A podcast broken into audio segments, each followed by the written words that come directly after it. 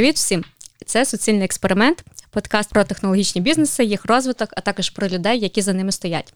Е, сьогодні з вами з команди експерименту Леся, ваша майбутня улюблена it адвокатка та Іра, Best of the Best маркетологиня. У нас в гостях людина, яка працювала гірським рятувальником ДСНС, дуже зацікавлена в інженерії та допомагає зберегти довкілля шляхом переробки пластику. Е, Максим Микитин. Е, Макс, привіт! Дуже раді, що ти погодився на цей експеримент. Привіт, дякую, що запросили. Та так, Максим є DevOps розробником у компанії VITech, співреалізатор проєкту EcoReactive е, та е, такого цікавого проєкту для мене, тому що в мене є собака, називається Докманія, і ми про це ще в подальшому поговоримо. Ну, швидше за все почнемо з того, що е, більше про тебе дізнатися, ми почали моніторити твої соціальні мережі. І перше, що ми побачили, це на твоїй сторінці у Фейсбуці навіть зазначено таке, як е, активний спосіб існування. І ми з цього ми зрозуміли, що досить активна людина, і побачили по фотографіях твої захоплення. Нас це вразило. Але якщо не можеш... тільки нас, нашого нашого четвертого соумейта Сашу теж дуже сильно вразило. Так, насправді він в захопленні твоєю цікавістю до інженерії. Е, ось, але про це ми трішки пізніше поговоримо. Розкажи, будь ласка, е, топ-3 факти, якими би ти себе охарактеризував, оскільки ми можемо розповідати про тебе як е, люди, які промоніторили твої соціальні мережі багато, але що би ти виділив три основні характеристики? Так, ну найперше, мені вже цікаво познайомитися з Сашою. От щодо мене. Я easygoing, дуже. Е, Типу, напишіть мені, щоб взяти участь, пропозицію взяти участь в подкасті, і я такий вау, це так щось нове для мене. Я таке ніколи не робив. Гоу. Е, Я відповідальний, і це інколи е, грає зі мною поганий жарт, тому що я інколи надто відповідальний і до речей, які там насправді на які просто можна забити е, і забути я все одно до них дуже відповідально ставлюся, не можу через це спати і. Е, коротше, стараюся все зробити якось дуже класно. А, От. А третій факт це насправді в мене є такий, типу, як то правило, що найкращий відпочинок це зміна діяльності. Власне, завдяки цьому правилу я маю дуже багато хобі, дуже багато всяких сфер діяльності.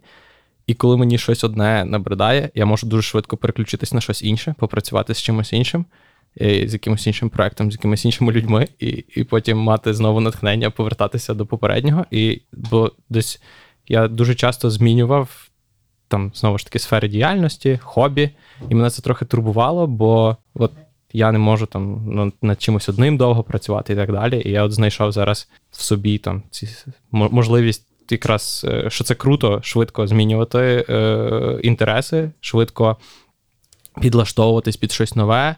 І в той же час я під час оцих змін знаходжу десь натхнення на щось, то, чим я вже займаюся довго.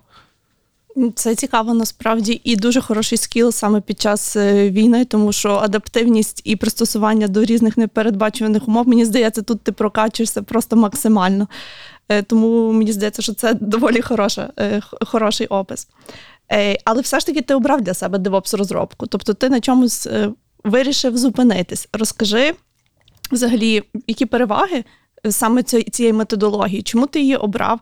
І якою рисою, напевно, мають володіти DevOps? Точніше, не те, що рисами, але які якісь початкові скіли мають бути в DevOps-розробників, щоб знаєш, для себе визначити, що ну так, це те, чим я хочу займатися.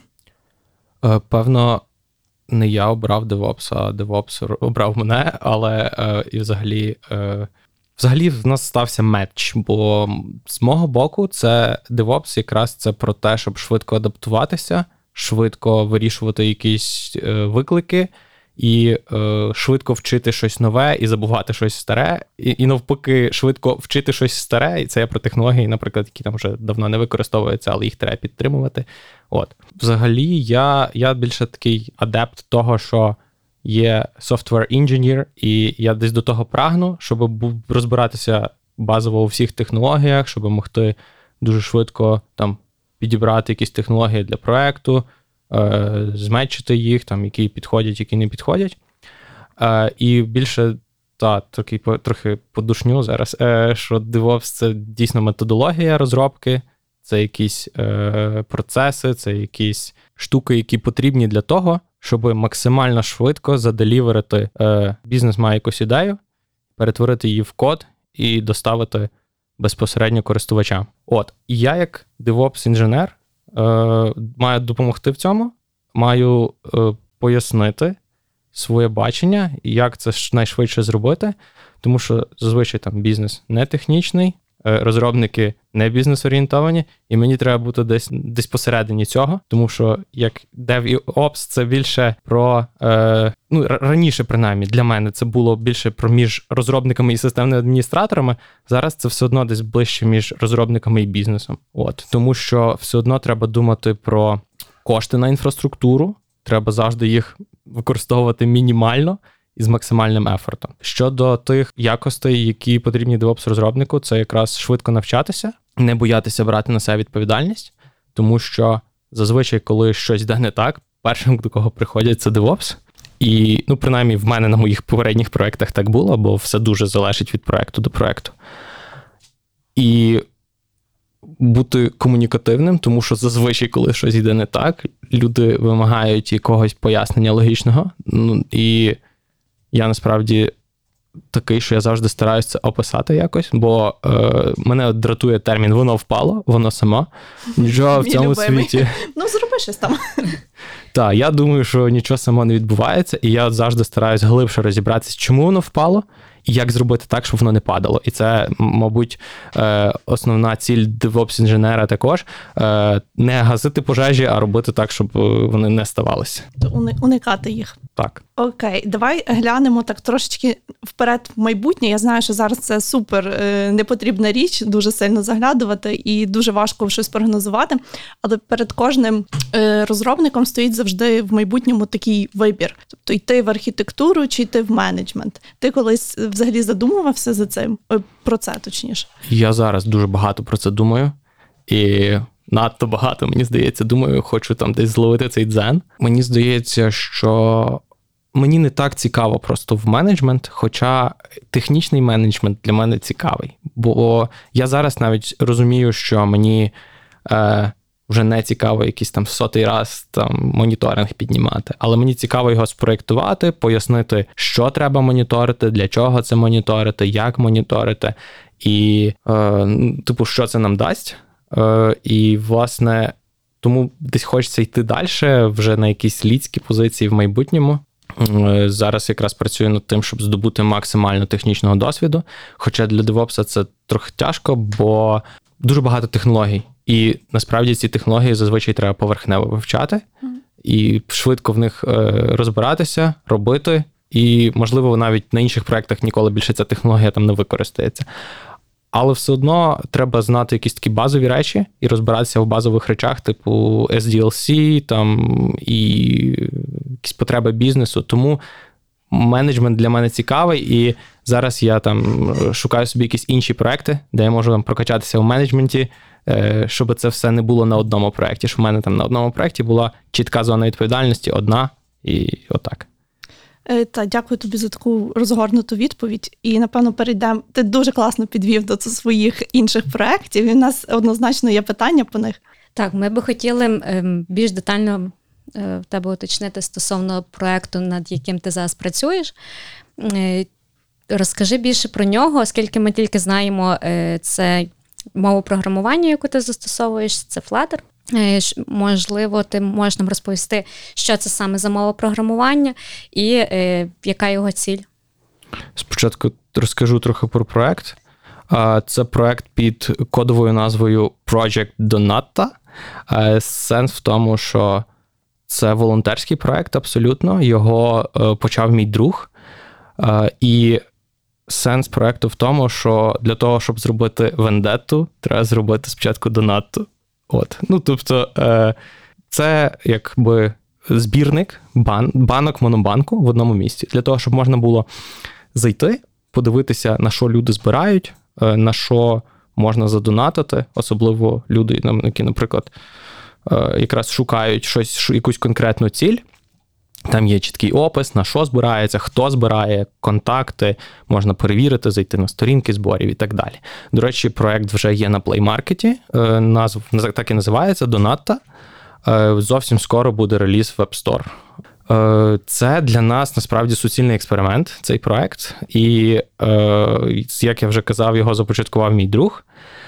І він, власне, його зробив, по-перше, для того, щоб якось допомогти. Ну, Він він десь побачив це те, що немає одного місця, де можна переглянути всі різні збори від різних людей.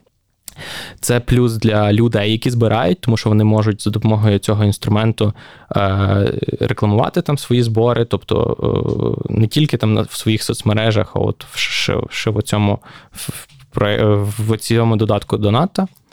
От і е, в майб... зараз ми, типу, сфокусувалися на розробці. Ми розробляємо функціонал. Е, У нас там заплановані фішки для тих, хто донатить. Це ачівки, це щось таке. Ми десь надихнулись монобанком. Е, думаємо, що як це краще зробити. І е, ще в нас є. Аналітика донатів, тобто можна подивитись, на які сфери там найбільше донатять люди, і ти задонатив.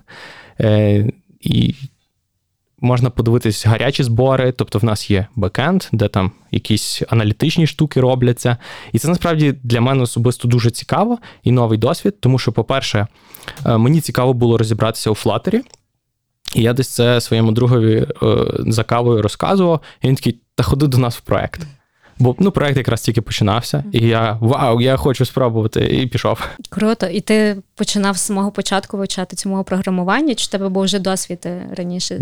Ні, в мене не було досвіду, і власне, що мені дуже сподобалось, що ми нікуди не поспішаємо, ми все робимо дуже е, плавно, і я можу задавати питання, навіть такі трохи тупі, і мені на них дуже класно відповідають учасники проекту. В нас таке прикольне ком'юніті. А серед твоїх наступних проєктів, можливо, навіть з тими, якими ти працював, є також е, відомий проєкт екореєктів. Е, розкажи, будь ласка, е, як виникла ця ідея створити майстерню переробки пластику?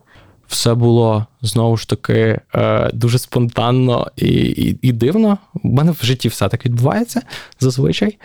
У нас громадська організація, гірський рятувальний центр, власне, де ми там розвивали е, і розвиваємо е, волонтерський рух рятувальників. От, е, Для того, щоб там допомагати нашій державній службі. І ми мали проект з очищення берегів Дністра від сміття.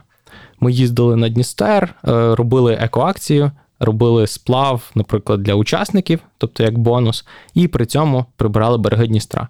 І один з наших волонтерів десь щось просто сказав: а якби ми це там пластик оцей не вивозили, не збирали, а зразу би дробили і переробляли.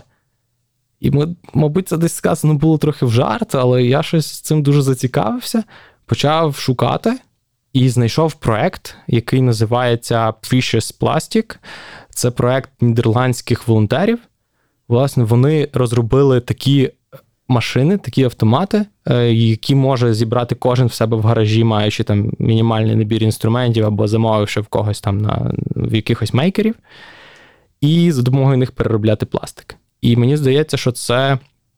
Дуже класна ідея, і дуже класна ініціатива. Бо якщо ми будемо мати маленькі громади, де в нас будуть ці недорогі відносно е, машини, і в ці громади будуть свій пластик переробляти, то це допоможе знизити споживання пластику. Ну, власне, зараз е, проект екореактів, наприклад, з таких реальних речей вони робили. Ламелі для лавочок. Тобто дерево воно псується, його треба лакувати. Ну і взагалі для чого там використовувати дерево для лавочок, якщо можна використати пластик, прикрутити його, і він буде там служити дуже довго. А коли його там поламають чи ще щось, його можна знову закинути в шредер, передробити і знову переплавити в ті самі ламелі. Це дуже цікаво і збереже наше навколишнє середовище. А ви масштабували, можливо, е, цей проект за межі нашої громади? Чи зосередили тільки тут локально? Насправді в Україні є кілька таких, типу, е, як це нащадків того нідерландського проекту. Навіть в Одесі є е, чоловік, який їздив в Нідерланди і співпрацював з цим засновником над е, побудовою цих пристроїв для переробки. Насправді я зараз не в проєкті, тому що в моєму житті там настав момент, коли треба було розставляти пріоритети і вирішувати, що ж робити далі, де я буду там ефективніший, корисніший.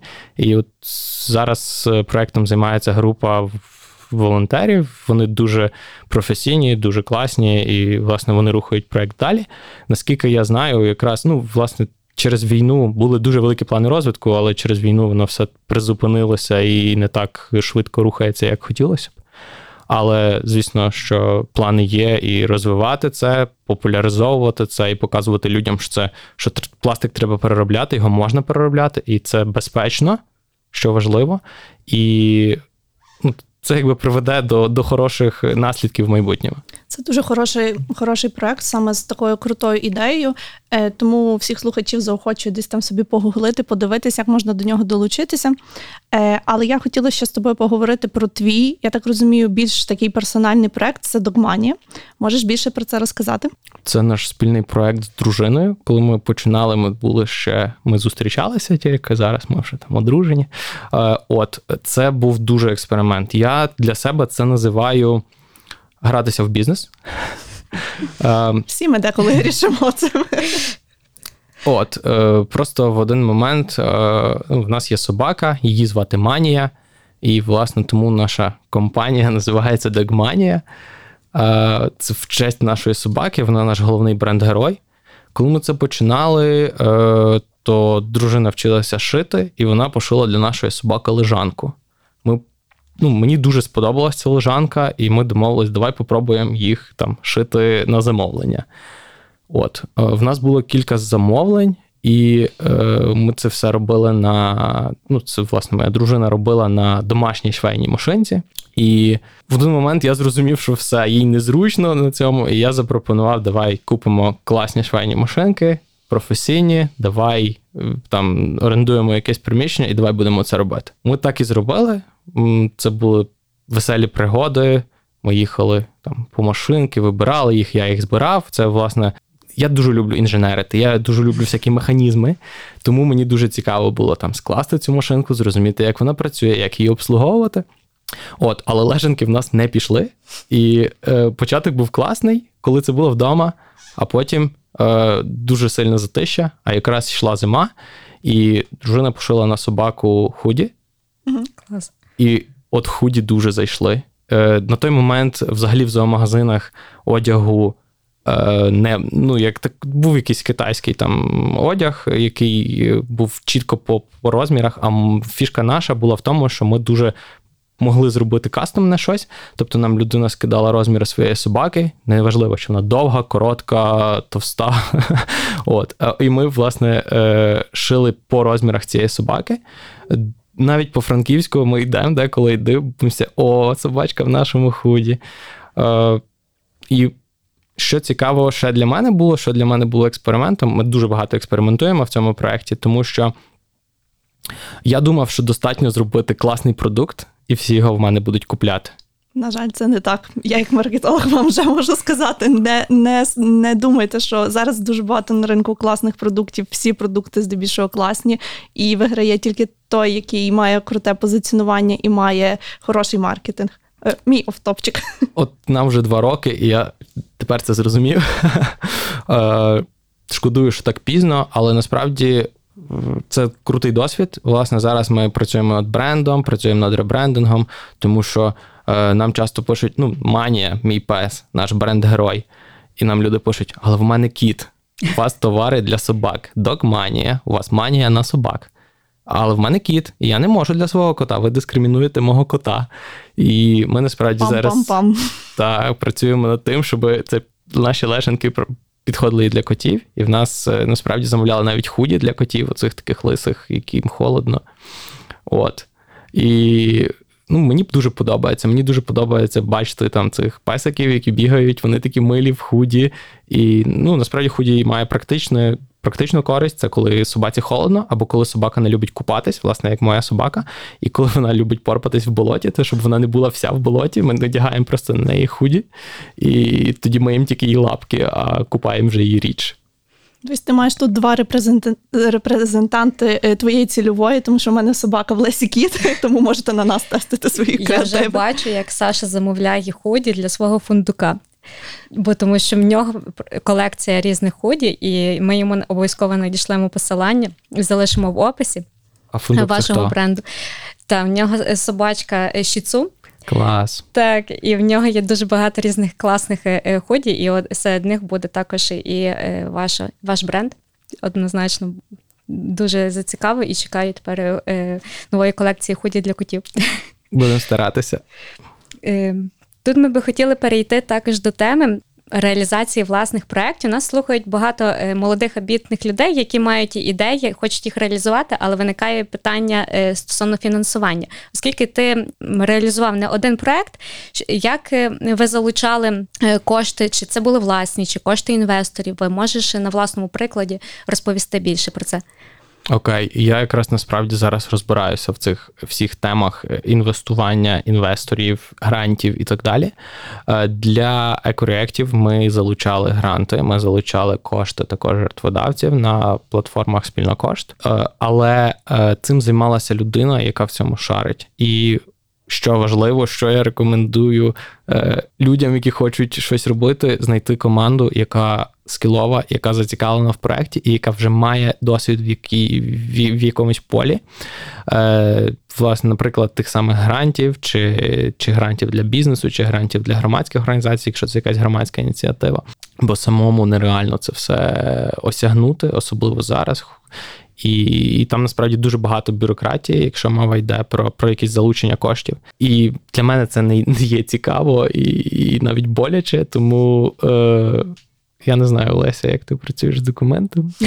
Е, Зараз буде 10 хвилин болі від Лесі, які ми промотаємо і вирішимо. Давайте не починати. Це тоді ефіру нашого не вистачить запис. Окей. Е, ну, власне, е, мої власні проекти я фінансую сам, тому я став DevOps інженером, щоб могти реалізовувати якісь власні проекти. Хороша стратегія, але погане при масштабуванні бізнесу. Згоден. Ну зараз якраз розбираюся, але знову ж таки, е, чиїсь кошти це завжди відповідальність. Якщо я вклав свої кошти, я можу в будь-який момент сказати, все, мені це не цікаво, я більше не буду цим займатися. Якщо я беру в когось кошти, я відповідальний за них. А з моєю там гіпервідповідальністю, то я там завжди буду думати, як я маю зробити так, щоб ці кошти там відбилися і так далі. Тобто, я у мене тоді взагалі не ну відчуття таке, що немає права на помилку. О, о, ти попав в нашу тему. Це наша філософія, точніше, навпаки, е, повністю Антонів до цього, що ти сказав. Ми про вже називаємося суцільним експериментом, тобто. Розказуємо людям, що варто експериментувати, що треба не боятися. Право на помилку це дуже крутий досвід, і мати знаєш, таке стартаперське більше стартаперський підхід до ведення справи, тобто, що фейлити це окей, і це навіть краще, ніж бути успішним, тому що на фейлах набагато більше досвіду. Е, тому е, тут, якби ми з тобою не погоджуємося. Окей, я тут з вами погоджуюсь, що ви зі мною не погоджуєтесь. Ну, я згоден на всі сто. Е, власне, у мене такий десь стартаперський mindset є, але коли мова йде про гроші інших людей, треба залучати дуже багато документів, треба це все описувати. І, мабуть, оці всі пункти, що помилки це окей, і вони можуть бути, і ми експериментуємо, ми робимо щось нове, не маючи там попереднього досвіду. Е, і Якщо це все описати, то тоді це окей. Для цього залучаються спеціалісти, і це все врегульовується умовами договору. Ми тут перейшли на такі вже високі ноти, скажімо бюрократичні. Краще дзвоніть Леся. Тут мала бути нативна реклама. Але ні. Е, я насправді хочу трошки е, змінити вектор нашої розмови, перейти більше в твою. Поговорити про твій досвід. Ми коли дізналися, тобто, що ти е, був гірським рятувальником в ДСНС, ми такі ого, Вау, типу, як? Як? Типу, чого? Е, скажи, ця твоя така любов до гір, ти якось її відкрив, чи гори самі тебе знайшли, як DevOps напрямок? Чесно, я е, я займався з років 16 спортивним туризмом як спортом. І я думаю, що це він сам мене знайшов, бо я пішов на гурток для того, щоб прогуляти уроки. Але мені сподобалось, я зацікавився, і, власне, я десь там маю звання кандидата в майстри спорту з водного туризму, там розряди з пішохідного туризму. І навіть був тренером, е, тренував підлітків з пішохідного туризму. Е, взагалі стараюся пропагувати цей здоровий спосіб життя, походи в гори, е, тому що там можна переключитися, можна зовсім там ні про що не думати. І е, ходив в категорійні походи. Це, типу, це спорт. Я зараз більше люблю відпочивати в горах, а не думати про це як про спорт. Але це було 10 днів в горах з маршрутними книжками, з маршрутними листами, з всякими там перешкодами. От е, Зараз мені більш цікаво все ж е, просто поїхати в гори, відпочити, сходити на якусь гору, е, на лижах, наприклад, на скітурах. От. І, власне, це моє хобі туристичне, воно мене звело з гірськими рятувальниками, теж зовсім випадково. І я вчився в університеті на той момент. Мені було дуже нецікаво, мені було мало е, якоїсь інформації, я трохи такий був розчарований, не розумів, що робити з собою далі. І начальник гірської пошуково-рятувальної частини каже: Макс, заходь до нас. Типу, розберешся в собі. Е, От, І я зразу ж погодився, тому що це для мене виглядало як дуже цікава пригода. Авантюрист. І я пропрацював там півроку. За цей час я брав участь у різних пошуково-рятувальних операціях, е, познайомився з чудовими людьми. От це, до речі, другий такий інсайт від мене. Нетворкінг дуже рішає, і треба знайомитися з максимальною кількістю людей і е, випитувати в них, чим вони займаються, де ви один одному можете бути корисні. Я так стараюся робити. Дотепер вже там близько трьох чи чотирьох років. Та я не працюю там, але все одно з людьми я спілкуюсь. Багато людей теж там не працюють. Е, з людьми спілкуємось, підтримуємо зв'язок, е, реалізуємо якісь спільні проекти, наприклад, як громадська організація волонтерів-рятувальників, тому що зараз мені цікаво бути волонтером, мені цікаво допомагати, підсилювати державну службу. Власне, ми працюємо над цим рухом. І щодо гірського рятівництва, е, там це складно тому що моя сім'я, наприклад, коли я, я ну там було чергування, і в, там черговий телефон переходив від одного рятувальника до другого, і коли я приносив. Черговий телефон додому, моя сім'я така, типу, о-о-о. Типу, зазвичай це дзвонили в 12-й ночі, тому що вже все стемніло. Ну, якщо про літо йде мова, стемніло, е, десь там чекали, чекали людину, вона з лісу не вийшла якщо мова йде про грибників. От пішли е, група людей в гриби, домовились там до шостої зібратися. Чи там до до, до третьої, наприклад, як там дуже матьорі грибники роблять. І е, всі зібрались, один не вийшов. Починають там його чекати, може, десь там блуданув, може, десь грибів багато назбирав, не може донести.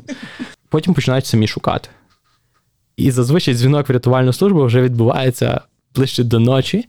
Далі в нас підйом, збір. Ми виїжджаємо на місце.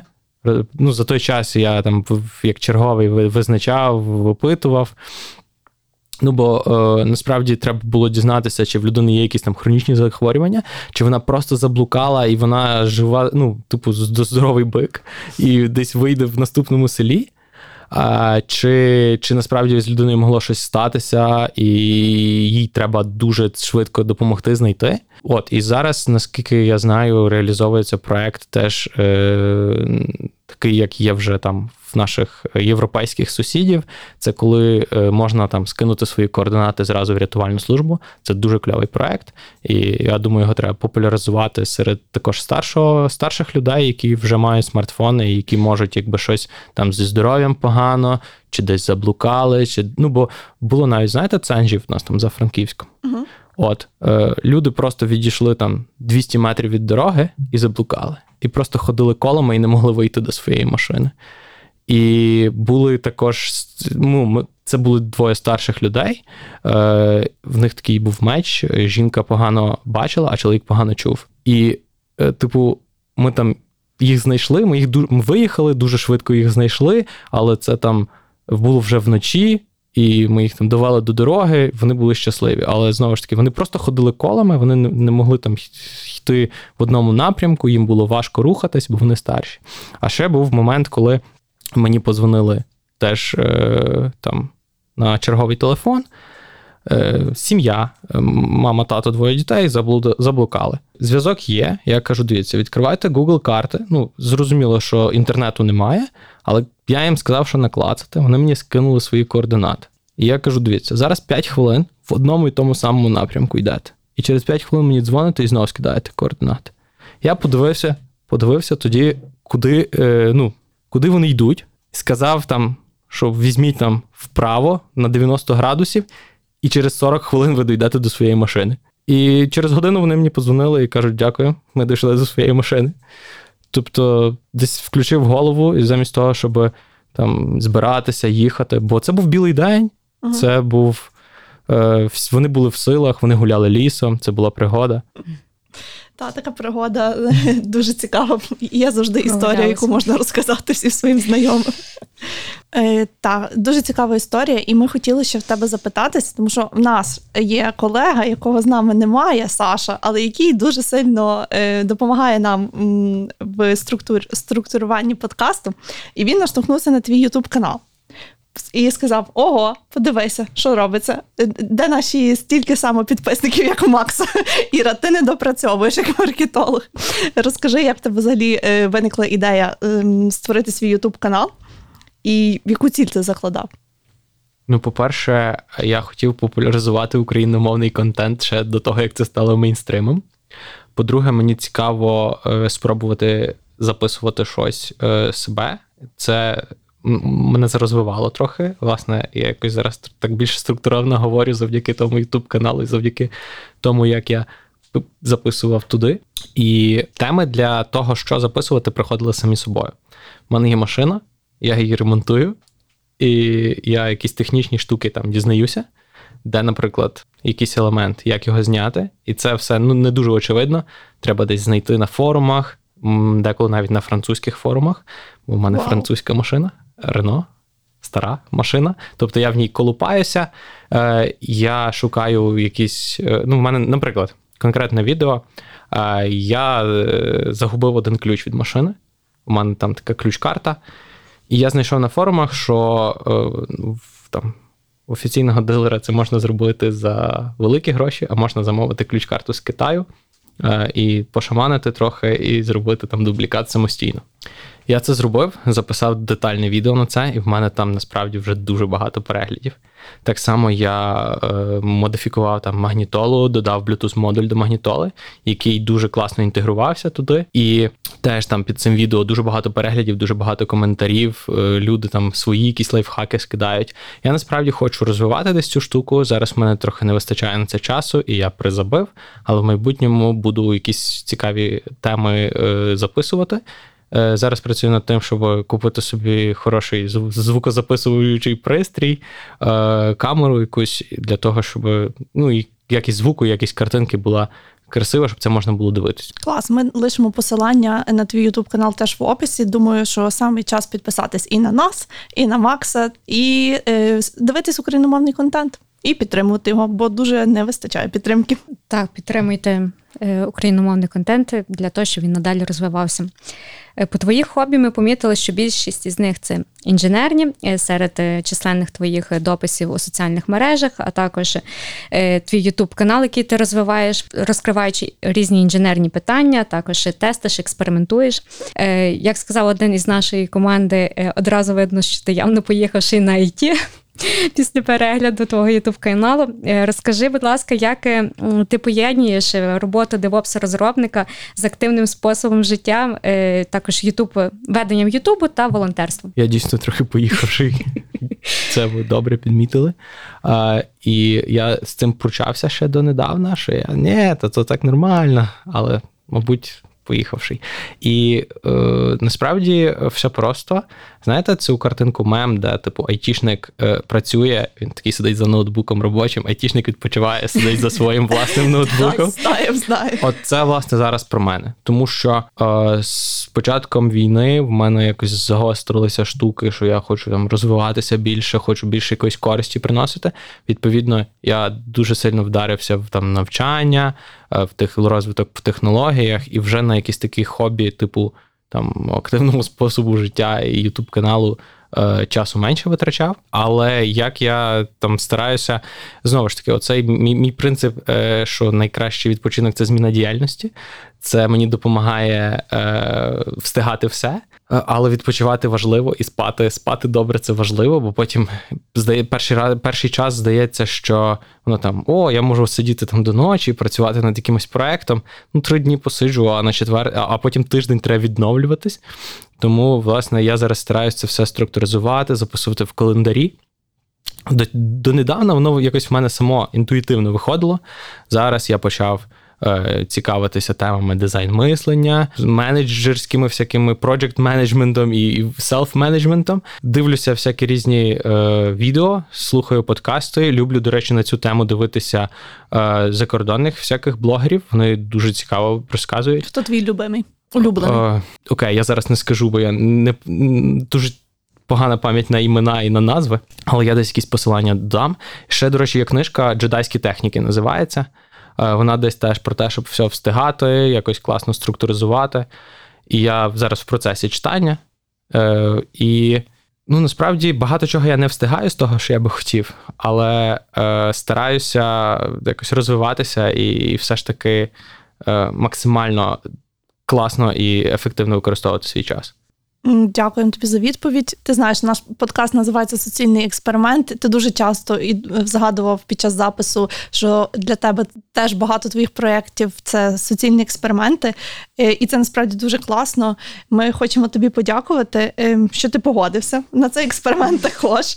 Е, і от, отже, друзі, в нас вийшов новий експеримент. До нас завітав DevOps-розробник та співреалізатор проєкту Екореактів та Докмані. Хочемо подякувати нашим захисникам та захисницям, е, що в цей час маємо можливість записувати цей подкаст та ділитися з ними з нашими слухачами. Дякуємо, що послухали цей подкаст. Діліться, лайкайте. Також не забувайте підписуватись на наш патрон, щоб ми е, надалі могли розвивати наш спільний проєкт. До наступних експериментів. До наступних експериментів. До наступних експериментів.